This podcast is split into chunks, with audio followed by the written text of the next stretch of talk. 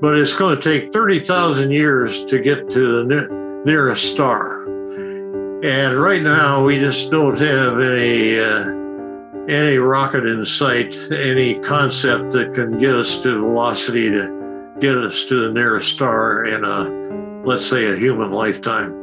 Challenging, uh, challenging thing for our students to start thinking about that. The Rational View is a weekly series hosted by me, Doctor Alan Scott, providing a rational, evidence-based perspective on important societal issues. Hello and welcome to another episode of The Rational View. I'm Doctor Al Scott, your host. In this episode, I'm continuing in a bit of a space science theme to interview Professor Don Gurnett, the primary investigator on the plasma wave instruments on board both Voyager spacecraft. These amazing nuclear-powered spacecraft were launched in nineteen seventy-seven and are now the most distant man-made objects known, having recently left the solar system on their way to interstellar space. If you like what you're hearing, please press like on your podcast app and share it with your friends on social media. Professor Gurnett started his science career by working on spacecraft electronics design as a student employee in the University of Iowa Physics Department in nineteen fifty-nine. After completing his Bachelor of Science in Electrical Engineering at Iowa in sixty-two, he transferred to physics, where he received his Master's of Science and P H D degrees in nineteen sixty-three and nineteen sixty-five. Wow, that's fast. He was appointed assistant professor at the University of Iowa in nineteen sixty-five, with subsequent promotions to associate and full professor following in sixty-eight and seventy-two. Professor Gurnett is considered by many to be the founder of the field of space plasma wave physics and has participated in over thirty spacecraft projects, most notably the Voyager one and two flights to the outer planets, the Galileo mission to Jupiter, and the Cassini mission to Saturn. Professor Gurnett has received numerous re- awards for his research spanning two millennia. These include the nineteen seventy-eight John Howard Dellinger Gold Medal for the International Scientific Radio Union, all the way to the two thousand five Hannes Alfven Medal from the European Geosciences Union. And in two thousand four, he was elected a Fellow of the American Academy of Arts and Sciences. Professor Gurnett, welcome to The Rational View. Good morning. Good morning. Thanks a lot for the introduction. Oh, thank you for joining us. It's a pleasure to speak with you. Could you tell our listeners, give a, give them a feel of your early career, how you became involved in space science uh, back in, in, in the time when you were doing that? Okay, I'll do that. I hope it's not too long a story, but it dates way back. Uh, you've probably heard of uh, the year nineteen fifty-seven. I have. What is the famous thing that occurred during nineteen fifty-seven? That would be the, the Russian Sputnik satellite. That's correct. The other important thing in my life is I arrived at the University of Iowa to study electrical engineering uh, on that uh, September of that year. And just a few days later, on October fourth, the uh, Soviet Union launched Sputnik one. And I had uh, read considerably about space research, which of course didn't sort of exist then, but about the possibility of launching a satellite in orbit around the Earth. And I was just absolutely in awe of the uh, uh, achievement that they had achieved with uh, Sputnik one. Then, uh, unknown to me, but James Van Allen, I hope maybe you heard of him, the so-called Van Allen radiation belts. Yep. He was working on an instrument to be launched on Explorer One, which turned out to be the first successful U S spacecraft. Okay. It was launched on February first, nineteen fifty-eight, and that's just a few months after Sputnik. And, uh, you know, Sputnik one had a tremendous effect on the nation because we were suddenly behind uh, the Soviets. And not only that, we had a Uh, Russian object flying over our head every about an hour and a half. And that was the beginning of what was called the space race. And Explorer One, thankfully, it was a cooperation between actually three institutions. Uh, the Rock, the not Rock Island, the uh, uh, Redstone Arsenal down in Huntsville, Alabama, and that was uh, Werner von Braun. Hmm. And he developed the rocket. And the Jet Propulsion Laboratory in Pasadena, uh, California, developed the spacecraft, and Van Allen developed the one and only instrument on the spacecraft, really? A Geiger tube. Okay, a Geiger tube. And it uh, made a great discovery, the first really great discovery of the space age. Totally unexpectedly, it was discovered that the Earth is surrounded by a very intense radiation belts. Uh, something nobody, in fact, it's saturated. He was expecting to study cosmic rays, which, you know, just for your listener there, a cosmic ray, if you if you set a Geiger tube, Geiger counter out on your desk, it'll go click, click, click, click as these high energy, very high energy particles go through the Geiger tube. Cosmic rays come in from space, from all Coming angles. From, yes, they didn't really know where. I mean, they came from outer space. That's all you could really say. Mm-hmm. And it was expected that there would be a latitude dependence in the cosmic ray intensity because of the magnetic field of the Earth. That's what Van, that's what Van Allen was ex- expecting to understand, to study. Instead, they he discovered, he and his colleagues uh, discovered that uh, sometimes the Geiger tube was completely saturated, like it was broken. Hmm. But they soon figured out that it was this intense radiation. And that that was the beginning of space space plasma, sometimes called space plasma physics. I can go into what plasmas are maybe a little bit later. Okay. In the United States, and the University of Iowa was suddenly uh, the center of of space research in the United States. And I just couldn't help but think that I wanted to join Van Allen's group. And so in April of, uh, that would have been fifty-eight, I went over to his office and asked, well, I didn't get to see him, but I talked to his secretary, and uh, she said to leave a note. And I said, I would like to work in his group. And uh, as my background, I said uh, uh, I had a background in uh, electrical engineering, especially communications. That was because I built model airplanes, radio control model airplanes in high school. Wow. Using tubes. Believe it or not, if you remember tubes of the radio. Yes. So you launched these in, in airplanes. Yes, there was a uh, there was a uh, model airplane club connected with the Collins Radio. Maybe you've heard of Collins Radio. That's in Cedar Rapids, Iowa. And as a young kid, I joined that club. And I really, that's what got me interested in electronics, frankly. Oh, wow. And so I started working for Van Allen. Uh, in fact, we had a whole series of spacecraft. I call them the uh, Iowa series of spacecraft. In fact, we built, I built, I, I designed the data system, the first data system ever flown in a spacecraft. Wow. Everything was analog before that. That includes Explorer One, Explorer Three, Explorer Seven, and so forth. So, and we, we didn't have any computer at all on campus. And uh, another colleague, another, another professor just been hired, Brian O'Brien, suggested that we go to a Uh, what we now call digital, zero and one uh, system. Uh, that word wasn't used then. And I worked on design for a digital data system that was flown on Iowa one, the very first spacecraft ever built entirely at a university. Uh, and you may remember that uh, Explorer one was actually built at the Jet Propulsion Laboratory, even though Van Allen provided the hardware. So I got heavily involved in all of the early spacecraft. In fact, uh, we had five spacecraft, Iowa one up through Iowa five. In the process of working as an electrical engineer, uh, we had a visitor come to Iowa.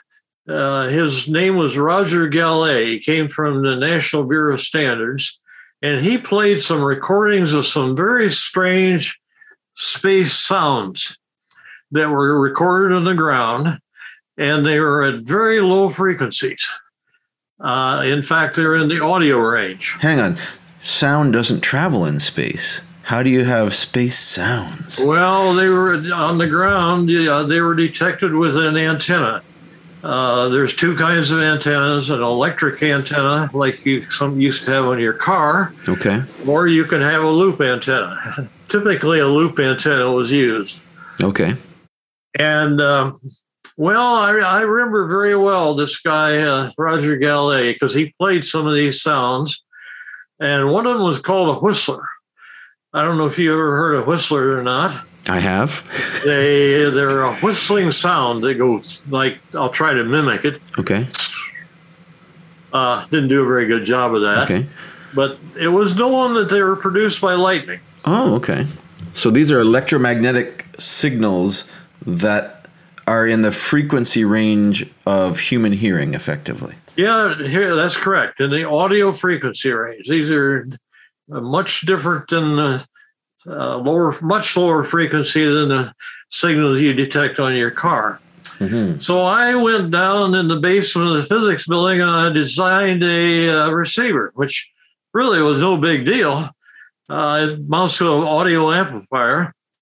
And uh, I couldn't test it around the city because there's so much noise from uh, power lines, you know, sixty hertz power lines and their harmonics. Just a big, loud buzz at sixty hertz. Big, loud buzz, right. And that's very annoying. And so I took it out on my father's farm, which was about thirty miles from Iowa City. And I, I remember going out there and I was very disappointed because I didn't hear any whistlers. But on the third night, I heard very clearly several whistlers. So I went to Van Allen, and at that point, amazingly, uh, I was still an undergraduate, but uh, at that point, I was actually the project engineer on Iowa three, the third spacecraft. I was in charge of it, the electrical side. I wasn't a, I wasn't a scientist then. But I asked Van Allen if I could put this receiver on the spacecraft and find a, find a way to transmit the signals to the ground. And he said, okay. Nice. And, you know, nowadays, if you want to get an instrument on a NASA spacecraft, you you may write a pile of proposals that's six inches high, and you might wait two years for them to either decide to fly it or not. That's amazing. Anyway, that was the general approval. He said, okay. Go try it. So an undergrad electrical engineering student able to, to put a, a scientific instrument on one of the first satellites. That's right. And uh, actually, you can go to my website if you want. I have a memoir on that website called The Origin of uh, Space Radio and Plasma Wave Research. Nowadays, we call this study plasma waves. Not, not, it used to, was at that time called very low frequency. Anyway, the spacecraft was launched successfully. It was funded by the Navy. Uh, actually, it was a military launch of which our spacecraft was uh, bolted along with some other uh, military spacecraft. In fact, they had a weighted mock-up of our spacecraft in case we didn't get to the launch site, which was down in Cape Kennedy. I thought I'd just tell you what kind of pressure we had to deliver it. But we built we built the spacecraft in in about a year. For I think Van Allen got from the Navy one hundred thousand dollars for building a spacecraft, which by current standards is pretty pretty economical. Anyway, I can remember to this day when Iowa three was launched, and uh, it came over Iowa City, and we sent a command to turn the transmitter on. And we were, turns out we were flying over a thunderstorm, and we heard all kinds of whistlers. Oh, wow. And other weird sounds. And I can play those sounds for you. Actually, this came from Iowa three, the Iowa three spacecraft. Okay. It's one of the original recordings. That sounds great. Can you do that? So we'll try that here. And uh, I think, now you hear these whistling tones, and each one is caused by a lightning flash. So we'll play it.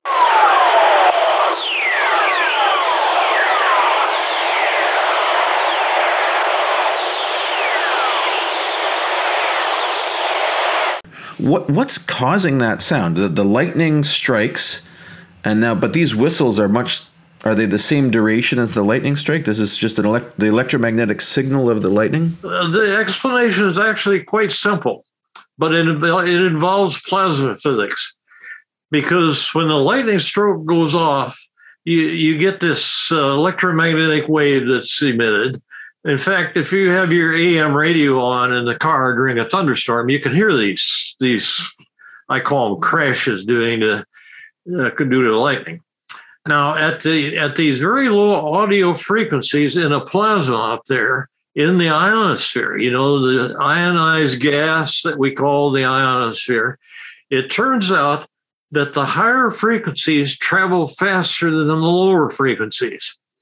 So if you're some distance away, you hear the high frequency first, followed somewhat later, a few a fraction of a second to sometimes seconds, you'll hear the lower frequency. That's why you're hearing those whistling sounds. Oh, okay. And sometimes interesting. It turns out we can show, and you can come, you can buy my book from Cambridge University Press on Introduction to Plasma Physics, and then. Uh, Uh, let's see, the third chapter, there's a discussion of whistlers. Uh, it turns out that these electromagnetic waves, when they get into the ionosphere and that ionized medium up there, they follow the magnetic field of the Earth. Quite not exactly, but very closely. And they'll go all the way to the other hemisphere, and they may bounce off the ionosphere in the other hemisphere and come back. And that round trip takes several seconds. And in fact, those whistlers I was playing for you have have probably gone all the way to the other hemisphere and back. They they have a rather long, we call it dispersion. Wow. So I got myself involved as an undergraduate in studying these uh, these whistlers. In fact, I discovered a very new type of whistler, which turned into my PhD eventually. But I want to talk about another thing, which is an even... an even greater discovery. Not only did we hear whistlers, but we heard all kinds of other whistling sounds. And, well, some of these had been heard in the ground and some had not. And one particular type is called dawn chorus. I've heard of that. You've heard of dawn chorus. Well, mm-hmm. uh, maybe you have a, a British background, because in England, dawn chorus is the sound that birds make when they wake up in the morning and start singing. Mm-hmm. And we heard all kinds of dawn chorus. And I'm going to play now for you uh, dawn chorus. And so you can find this on my website also. But uh, you can now dawn chorus is different than whistlers, not produced by lightning. We did we didn't have any idea where dawn chorus came from. And it's usually rising tones, not always, but uh, so I'll play it and you can listen.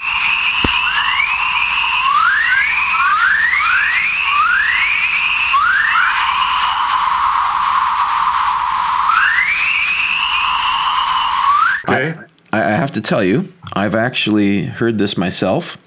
I yeah. uh, I built a, a project off the internet. Uh, An E L F detector, they called it, an extremely low frequency E M detector uh, with transducer, and, and plugged in some headphones to it and went out to an open field, and and I've heard whistlers and I've heard dawn chorus myself. So it's uh it's an it's, anyone can do it. It's it's really cool. That's amazing. That's that's great.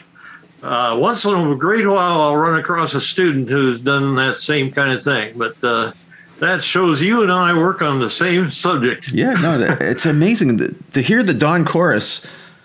It's like birds whistling. Yeah, uh, but it's E M it, and from space. So what, what causes that? Well, I I solved that problem. In fact, uh, I wrote a paper on it uh, back in uh, I think it was about nineteen sixty.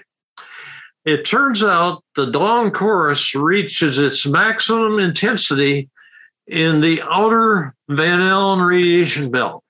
And, and the outer radiation belt is very energetic electrons, made up of energetic electrons. And that was the first proof that it's produced by the radiation belt. And I remember Van Allen was very impressed by that. Wow. You know, his radiation belt, and, and I showed that his radiation belt was producing, I'm going to call it music. In fact, there have been some musical productions based on uh, these sounds, uh, which I'm not a musician, but they they just enjoy listening to things like that.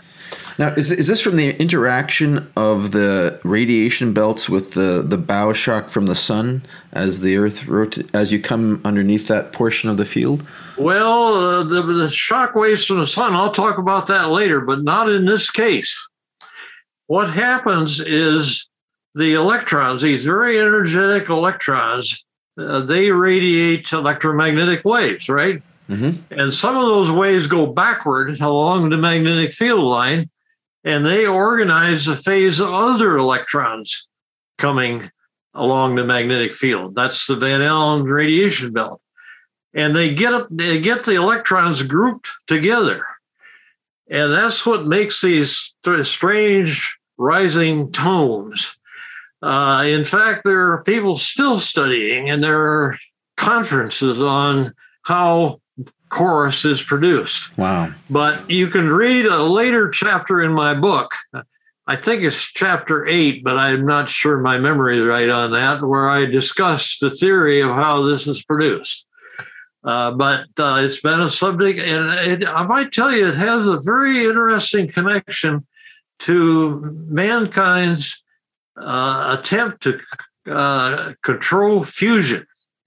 You've probably heard of that. Yeah, I'm very aware of that. You use the tokamak uh, design uh, magnets to confine a plasma and heat it up and create fusion. It turns out the radiation belts are a perfect example of a uh, Uh, a magnetic trap. The electrons get trapped on the magnetic field line. That's what happens in a tokamak. And in a tokamak, which they've tried to make controlled fusion, uh, there are waves generated by these similar processes, not the same as doing chorus exactly. Actually, it turns out it's the ions that are most important. Hmm. And that has so far defeated controlled fusion.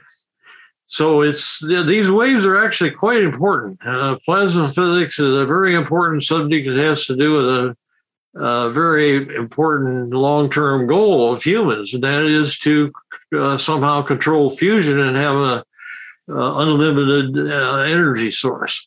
That's not been achieved yet, but the same kind of process happens in the Van Allen radiation belt, and that's called dawn chorus. Amazing.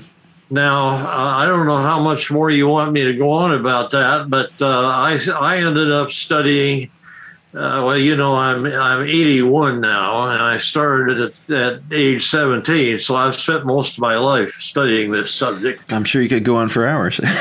We've flown spacecraft, uh, flown my kind of instruments, uh, with, with somewhat more advanced instruments, actually.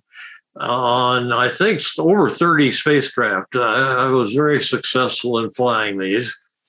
And so I'm going to make a giant leap now to Voyager. That That's exactly what I'd love to hear about, the, the Voyager spacecraft. So they were launched in nineteen seventy-seven, and they acquired the first close-up images of all the gas giant planets in our solar system.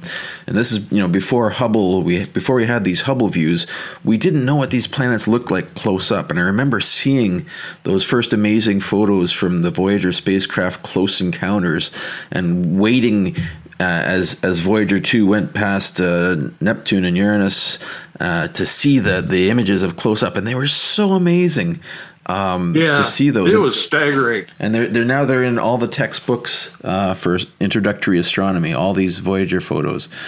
Uh, it was an amazing mission.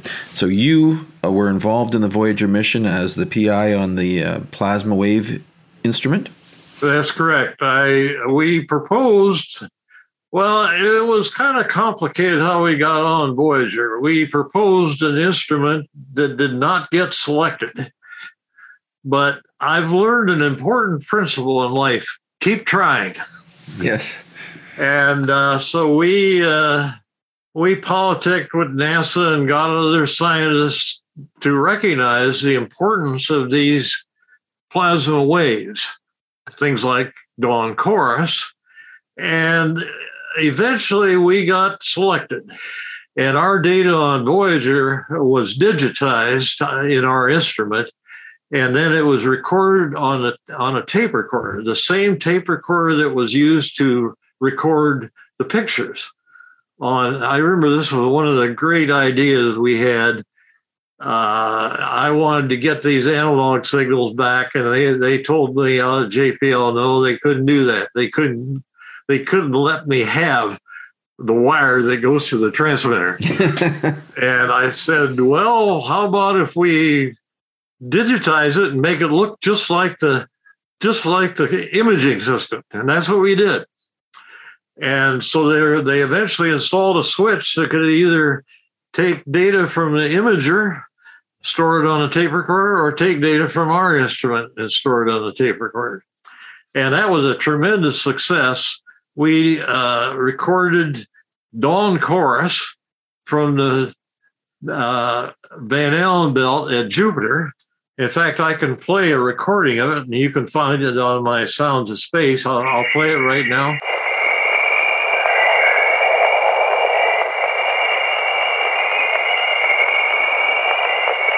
It sounds a little different. It's a little higher pitch than Earth.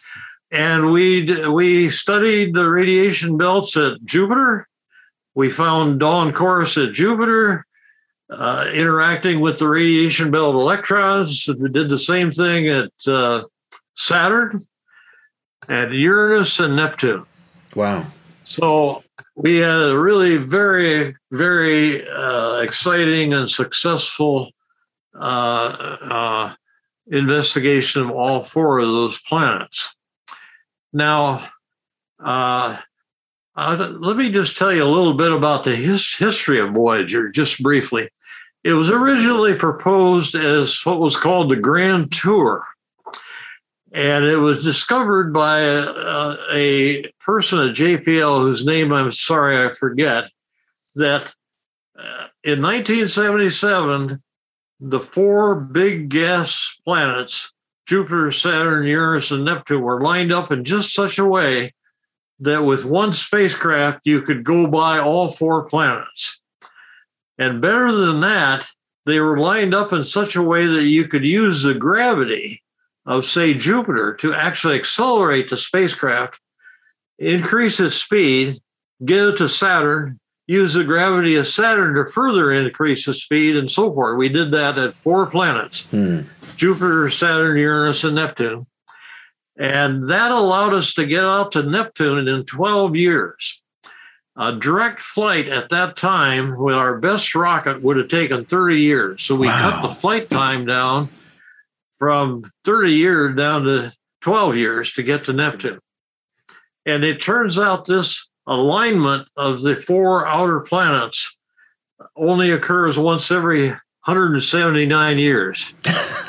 So I lived in just the right era that we could carry out such a mission. That is, that is so serendipitous.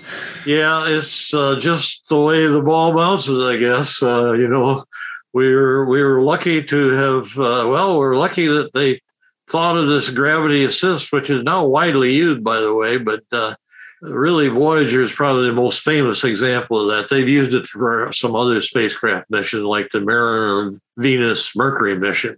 I think that preceded Voyager. Now, when we got to Neptune, they changed the name of the mission. They changed it to the Voyager Interstellar Mission. Hmm. And that's a whole new aspect. Now, I have to check. I, I looked in our original proposal, and we did use the word interstellar. Okay. But frankly, I think we were all happy that it first survived, the spacecraft survived getting to Saturn. And we were even happier when Voyager two got to Neptune. Indeed. Uh, and I don't know if any of us really thought that the spacecraft would last that long. But, you know, we had hopes, and it was in our original proposal to try to reach the interstellar medium. Now, let me tell you what the interstellar medium is. Okay. Uh, the concept is there's this solar wind coming out from the sun. Uh, maybe you've heard of that. It it blows. The sun is very hot, and there's a gas escaping from the sun called the solar wind. And it's really moving fast. It's moving about a million miles an hour by the time it gets to the Earth. Uh, it takes about two days for the gas to get from the sun to the Earth, just to give you kind of a time scale. That's fast. Now, this this gas is moving at a supersonic speed. And uh, even as far back, well, we we got the first hint of the solar wind, I think, back in the, well, before nineteen fifty. There was some comet effects observed, and we thought there was a solar wind. And even in nineteen fifty-five, there was a guy by the name of Davis that that speculated, well, what happens to the solar wind? You know how scientists are? When they discover something, they want to know what's the ultimate fate of it. So this gas is blowing out from the sun. So where does it go? Or where does it stop? Now, some people thought it just gets, you know, there's a, there's meanwhile a medium between the stars that we sometimes call the interstellar medium. Mm-hmm. I mean, there's a gas between the stars that we knew virtually nothing about it. Like how dense it was, how many particles per cubic centimeter, that kind of thing. Sure. And uh, so two things could happen. Either the solar wind could just get be absorbed by the interstellar medium over some large distance that we didn't know, or maybe there would be a sharp boundary. It turns out plasmas like to form sharp boundaries. That's because plasmas carry magnetic fields. And you'll have to go read my book to uh, understand a bit more why that is. So it was proposed that there would be a sharp boundary where the solar wind would stop, sort of stop. And the solar wind ram pressure, which I, I use the ram pressure. When you put your hand out the window of a car, you can feel the pressure. Yep, yep. So the solar wind has a ram pressure. And when that ram pressure matched the pressure of the interstellar medium, the solar wind would be stopped or at least slow down. Now, it's a little more complicated than that because the sun is moving through relative to the nearby star, so it's moving through this interstellar medium. So we think the boundary is not a sphere, but more like a bullet-shaped boundary. Bit of a teardrop shape. But we had no idea how far that away that boundary was. There were people estimated it was at five A U, which is where Jupiter's at. Hmm.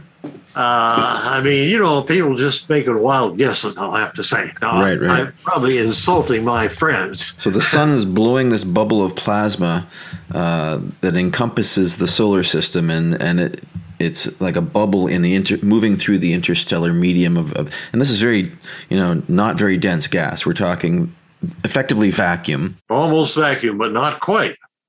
There's particles out there. Mm-hmm. Now, so there was just this tremendous uncertainty about where this boundary was, and we came to call it the heliopause, and the region inside we called the heliosphere. Mm-hmm. Now, uh, we went by Jupiter, no evidence of the heliopause. We went by Saturn, no evidence of the heliopause. So all we can say is it's way out there someplace. And then after we went by Saturn with Voyager one, we discovered a completely new thing that had never been seen before. We detected a very intense radio emission at two to three kilohertz. Now, the reason it had never been detected before is it can't get it can't make its way inside the orbit of Saturn because the plasma in the solar wind stops it. So it isn't until you get beyond Saturn that you can detect this. And we first detected it in nineteen eighty-three, but we had no idea where it was coming from. In fact, we didn't really, we measured the local intensity, but we didn't have any idea what the total power was. And then uh, roughly ten years later, in nineteen ninety-two, we detected an even bigger event. I got investigating that, like what caused this event? Did it come from another planet? or did it come from a neutron star someplace? Uh, I was thinking Nobel Prize at that point. But uh, then I got looking at some of the cosmic ray data, and I discovered that about four hundred days before the nineteen ninety-two event, that there was a thing called a uh, Forbush decrease, which is a kind of an end term in cosmic ray physics. And the uh, Forbush decrease is an abrupt decrease in the cosmic ray intensity at the Earth. And it is believed to be, it was believed to be caused by a shock wave coming out from the sun, you know, a solar flare, shock wave. So nowadays they call it uh, coronal mass ejection. Okay. And this created a huge, more or less spherical shock wave coming out from the sun. And that shock wave caused cosmic rays to be reflected, and you'd get a drop in the cosmic ray intensity. That's called a Forbush decrease. I see. Okay. Interesting. So we see a Forbush decrease, which is evidence of a global shock wave coming out from the sun. And four hundred days later, we detect this intense radio emission. Well, four hundred days, that's a long time. That's over a year. Uh, now, I knew how fast shock waves move. They move, these shock waves come out from the sun. They move typically one thousand kilometers per second or maybe eight hundred kilometers per second, about a, mil- a few million miles an hour. Mm, very di- through the very low-density plasma of the solar system. Yep, and I did a rough calculation, you know, to get the, and I proposed, incidentally, this, this radio emission came when the shock wave reached the heliopause. That's a hypothesis. So, so it's an echo off of this heliopause ionosphere of the solar system boundary. Yeah, boundary out there. Uh, now I can estimate the distance to the heliopause. Very simple, well-known principle. Distance equal velocity times time. The time was four hundred days. What's the velocity? If I take a million miles an hour, I get a huge distance. I think I got, when I did the first rough back-of-the-envelope calculation, I got something around two hundred A U. Bad news. Voyager won't even operate till two hundred A U. Then I decided I would study these. We had four other spacecraft up at that time out in the solar wind. Pioneer ten, Pioneer eleven, Voyager one, Voyager two, plus we had observations at the Earth. And from those, uh, we could see the Forbush decrease at all those spacecraft, and we could see the shock wave. And so I refined the velocity based on actual measurements. And it turned out to be about six to eight hundred kilometers per second. And not only that, uh, I knew that when the shock wave gets out, it has to go through a, well, this gets really complicated. It has to go through a shock transition in the solar wind before it gets to the heliopause. So I knew it would slow down a bit. And so I made a rough estimate, and I came out with a number of one hundred sixteen to one hundred seventy-seven A U. Now, none of my colleagues wanted to hear of that number. As I have been quoted in the press, they were polite, but they just didn't believe it. The reason is that was in nineteen ninety-two. And if knowing the velocity of Voyager, it would have to go till somewhere around two hundred ten to two hundred twenty before it gets there. And that was another twenty to thirty years. And nobody wanted to hear that, especially the people that were going to pay for the project. And so I didn't get a very good reception. In fact, there's a, there's even a thing you can look up. There's the National Academy of Science has a report out on the web dated nineteen ninety-one, which is kind of a history of this whole thing. And in that report, I tell about how I would go to scientific meetings, and if we hadn't gone through the heliopause, I would say it's been a good year for me because my theory is getting better and better. And time goes by. And finally, in two thousand twelve, August of two thousand twelve, we reached the heliopause at one hundred twenty-one A U, which was within my limits. And I might tell you my limits were rather large, one hundred sixteen to one hundred seventy-seven. That's because we just didn't know the shock propagation speed and how much it would slow down. But it was within my limits, and I was right. That's an amazing prediction. And my whole theory has since been, I think, almost one hundred percent validated about how this radio emission was produced. So that was how long after Voyager was launched? Voyager was launched in nineteen seventy-seven, and in two thousand twelve, it measured the edge of the solar system, effectively the heliopause, where the sun's influence is overwhelmed by the interstellar space. Right. And that would be thirty-four, let's see, did I do this right? thirty-five years, thirty-four, thirty-four to thirty-five years. How does a spacecraft last that long? That's amazing. So this is a piece of electronics that you built back in the mid-seventies that's been operating continuously in space in a harsh radiation environment for thirty-five years. That's correct. And not only my instrument, but the whole spacecraft, including the tape recorder. You know what a tape recorder is, right? We have an old, I'm not, I should call it, I'm about to call it an old-fashioned tape recorder. Well, it's especially built for flight on Voyager and probably quite expensive. But that tape recorder, which sends my data back, has been working ever since launch. A tape recorder, a real, just a reel-to-reel tape recorder with a with a motor, and and it's been working perfectly. Since, oh my goodness. Working perfect. The, the engineering on this is, yeah, is amazing. And so that's the only way I can, I I have a very high data rate. My uh, my instrument takes one hundred, one hundred fifteen thousand bits per second to get back. And we can load that onto the tape recorder and get my data back. But it's transmitted back at one hundred forty bits per second. So it takes It takes hours and hours to get our recording back. one hundred forty bits per second is, is all you can get, because you're using these huge R F dishes to contact something that's so far away that the, the data rate that, that you can send back without losing the signal entirely is, is one hundred forty bits per second. That's correct. The, the problem is, of course, as we get farther from the Earth, the signal gets weaker at Earth. And one of the great things the engineers did on Voyager, they designed a, a scheme where you can lower the bit rate all the way down to one hundred forty bits per second. But one hundred forty is the lowest we can go.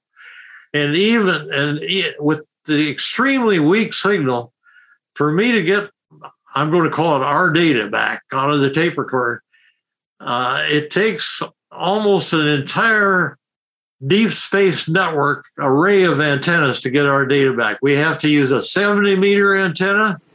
That's huge.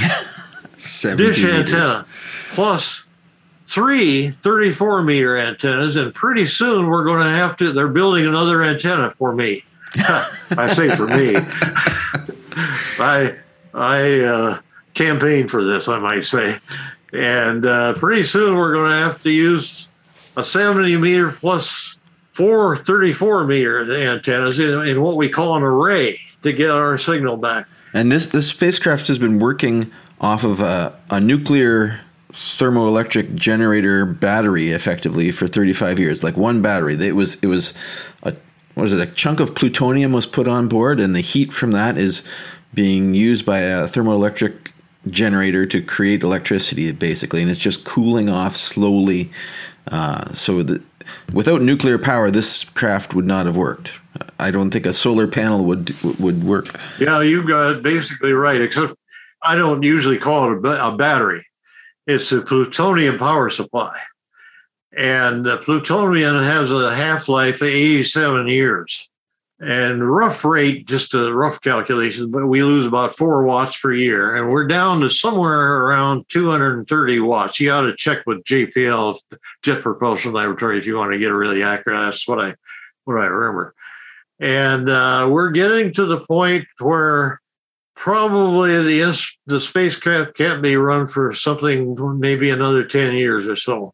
And again, you should contact the Jet Propulsion Laboratory and their best estimate, but that's that's roughly. And then we'll, then we'll just get, run out of power, not enough power to even run the transmitter on the spacecraft. So, so this spacecraft is something like one hundred twenty some astronomical units from Earth, so one hundred twenty times the Earth-Sun distance away, and we're de- well. That's when we, that's when we went across the heliopause, one hundred twenty-one A U, back in uh, two thousand twelve, mm-hmm. and uh, right now, as of today, let me look this up. Voyager one is at one hundred fifty-four astronomical units. Wow! And Voyager two is at one hundred twenty-eight. And so we're we're basically detecting a radio Uh, antenna, which is radiating like a one hundred watt light bulb. Yeah, it's it's a twenty-two watt transmitter. Actually, it it, trans, it can transmit either on X-band or, yeah, it doesn't have as much power as a one hundred watt light bulb. And we're detecting this from Earth. We can transmit wow. on S-band or X-band. And there's some pros and cons I could get into on that. But, uh, yeah, it's it's still working. There have been some minor failures. Our I'll have to say our instrument on Voyager two had a had a failure in it, which we can't get back this sound information, but half of our instrument is working. We're going to have to start turning heaters off. We've already done that to some extent. Um, and uh, we've already turned all the instruments off that uh, are no longer useful. The camera, for example, is not useful anymore because there's we're not going near any planets or anything like that. So it's it's a big struggle to keep the spacecraft going, but the people at the Jet Propulsion Laboratory have a whole team team working on that, studying, uh, you know, all the ways something might fail. And do they, do they have they taken any pictures from from Voyager's perspective on the solar system? Well, they did actually. I'll tell you about one. Is one of my favorite pictures. After we flew by Neptune. And and I, that would have been about, let's see, that was seventy-nine, nineteen, sometime I believe in nineteen eighty. I can't remember the exact date. We turned the camera back toward, more or less toward the sun and took a picture of all the planets. Now, I, I, if I remember right, we couldn't de- couldn't see Mercury. And we called that the picture of the century.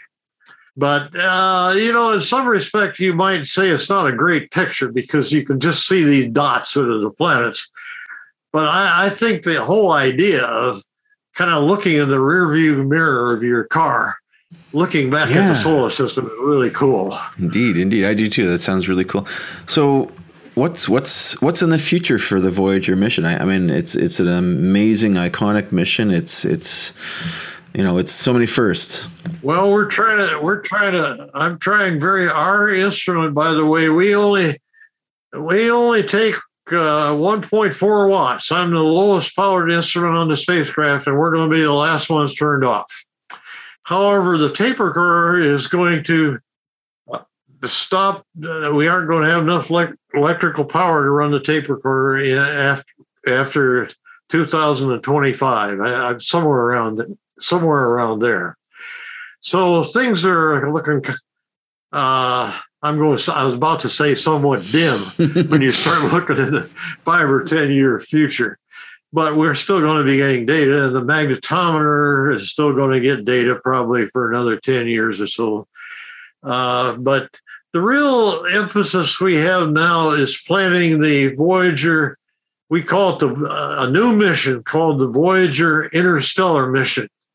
And as we speak, there are planning sessions going on to try to define an instrument that can go to one thousand A U in fifty years. And that will take, a, I think, an increase in the spacecraft velocity by about a factor of five. I, I, I think somewhere around a factor of five. Okay. And, of course, uh, do we have a rocket that can do that? We can no longer use the gravity assist of Jupiter, Saturn, Uranus, and Neptune because that's only once every seven hundred seventy-nine years. So that's that's a real challenge. And whether that'll get funded by Congress uh, when it gets proposed, we remain to be seen. And uh, part of the reason there is to uh, get out Uh, even farther into the region where there's all these these icy objects called the Kuiper Belt objects, and maybe take they've already taken some pictures of those with new the New Horizons spacecraft. Maybe you're familiar with that mission. Yeah, yeah, the one that went by Pluto. So we have plans, but let me tell you that a mission to a nearby star. I like to think about these far out things. And boy, that looks really grim, because at the velocity that Voyager is moving, this is the highest velocity object uh, made by a human. I, I might no longer be right on that. New Horizons, I think, might be a slightly higher velocity, but it's going to take thirty thousand years to get to the ne- nearest star.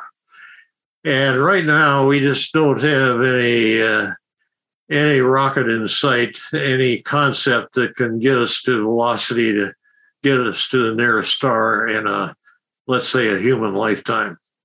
Challenging, uh, challenging thing for our students to start thinking about that. I'm looking forward to seeing that uh, when when someone comes up with the idea to do it, because that would be amazing as well. So I think we're reaching the end of our, our time slot here. Um, I really appreciate you coming on the show and, and telling us about your your work. It's uh, definitely amazing, uh, all the things that have happened to get us to where we are today, and, and the knowledge of our, our solar system that's come from this work is is is immense. The the heliosphere, the all of this stuff that nobody had even envisioned when you started the mission. Um, Amazing. Uh, thank you so much for coming on the show. You're welcome. Thank you. If you'd like to follow up with more in-depth discussions, please come find us on Facebook at The Rational View and join our discussion group. If you like what you're hearing, please consider visiting my Patreon page at patron dot podbean dot com slash The Rational View. Thanks for listening.